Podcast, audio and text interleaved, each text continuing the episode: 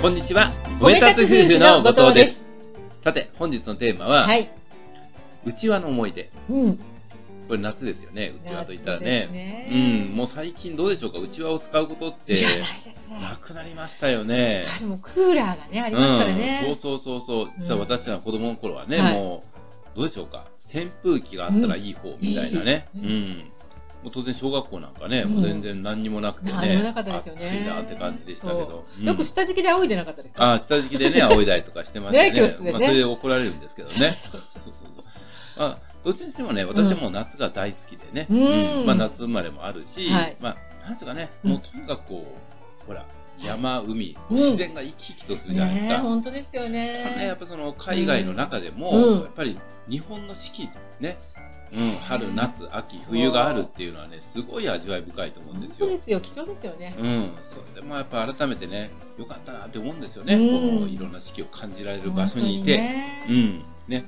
皆さんもそれぞれね、うん好きな、ね、季節あると思いますよ。ですよねね。ますみさん、ちなみに好きな季節って？私ね、うん意外とね、やはり冬が好きなんですよ。あ、冬ね。あ自分がね、生まれたからかな、冬の時期にうんそうそうね。。あとはね、うん年齢とかはい経験値でだんだんこの、あの自分がこうもともとあんまり苦手だった季節もね、私、はい冬はあんまり好きじゃなかったんですけど、うんだんだん好きになってきたんですよ。なんかね、あの、うん。こう、凍ったようなこう空気っていうか、うん、うんあれがね、なんとも言えないんですよ。そうそう、静まり返ったような感じでね。シーンとした感じ。そうそうそう。なでんかね、星空が綺麗じゃないですか。あ、それはある。ねえうん。また夏と違ったね、ななんんとも言えないね、澄んだ青、あの、夜空ね。ね。うんで、なんといっても、あの、よく、ね、眠れるね。寒いからは暖かい布団でよく眠れるとかね。ね。いっぱい良さがありますよね。そうそうで、その夏でね、うんまずは話を戻すと、うんうちは、うちはね。ね、私の実家っていうのは、はいやっぱりすごい狭くてね、うんあの子供3人いたんですけども、うんもう本当に川の字になって、うん。あの雑魚寝するような、そんな状態だったんですうね。ん。暑いんですよ、とにかく。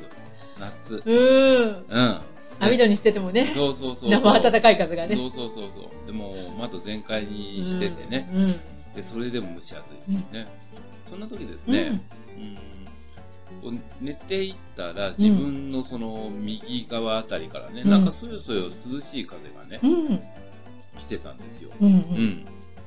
ああ、なんかちょっと涼しくなってきたなと思って、で、うっすら薄めを開けたらね、うーんとね、あのー、何でしょうか。電灯はね、うん一番ちっちゃい豆電球がついた状態で、薄暗い中で、うん。うん。よーく見たらね、うんまあ、2、3メートル離れたとこ父がうんなんか、あのあぐらで座って、うん。あの黙ってね、うん子供3人にこう、うちわでうん。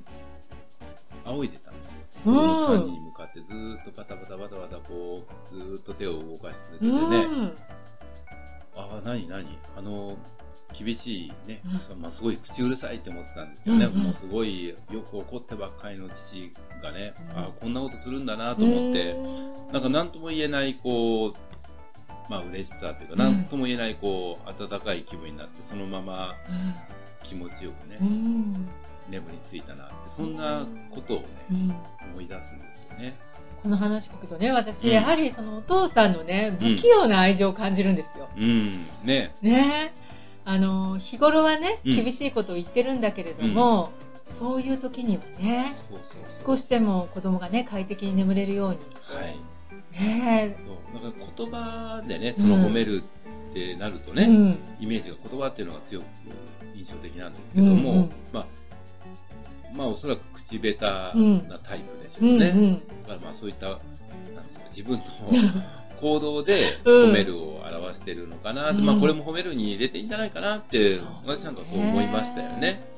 そうなんですよ。だからね、そうやって考えていくとね、うん。自分はこう、親からね、褒められたことないと、そうそうそうそう。ね、いう方多いじゃないですか。そうそうそう。ね大人になるとねそうなんですよ。うんこのことを思い出したのも、やっぱり、なかなかね、うん普段褒めにくい人とかね、うんあまり好きじゃない、父が好きじゃないんだけれども、うん。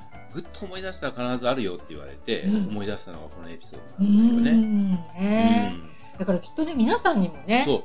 そういうね、記憶をたどっていったらね、必ずあると思うんですよ。そうなんですよ。特にね、やっぱり身近な人、その夫婦だったりとかね、うんえー親御さんだったりっていうのは、うん必ずそういった気持ちを表した何かがね、ありますよ。ありますよ。必うず。ん。だね。からね、そういったことをちょっとね、ううんん、親との関係がうまくいってないとか、うんあるいはその身近な人とね、ね。今一つだなっていう時には、そ時にこそ、う。そそういった記憶をぐっと思い出すとね、う。うん。ああんなこともやってもらった、こんなこともやってもらった、ありがたいなっていう気持ちがね、必ず出てくるんじゃないかなと思います。ですのでね、ぜひその曲をね、辿っていただければなというふうに思います。はい。本日も最後まで聴いていただきましてありがとうございました。ありがとうございました。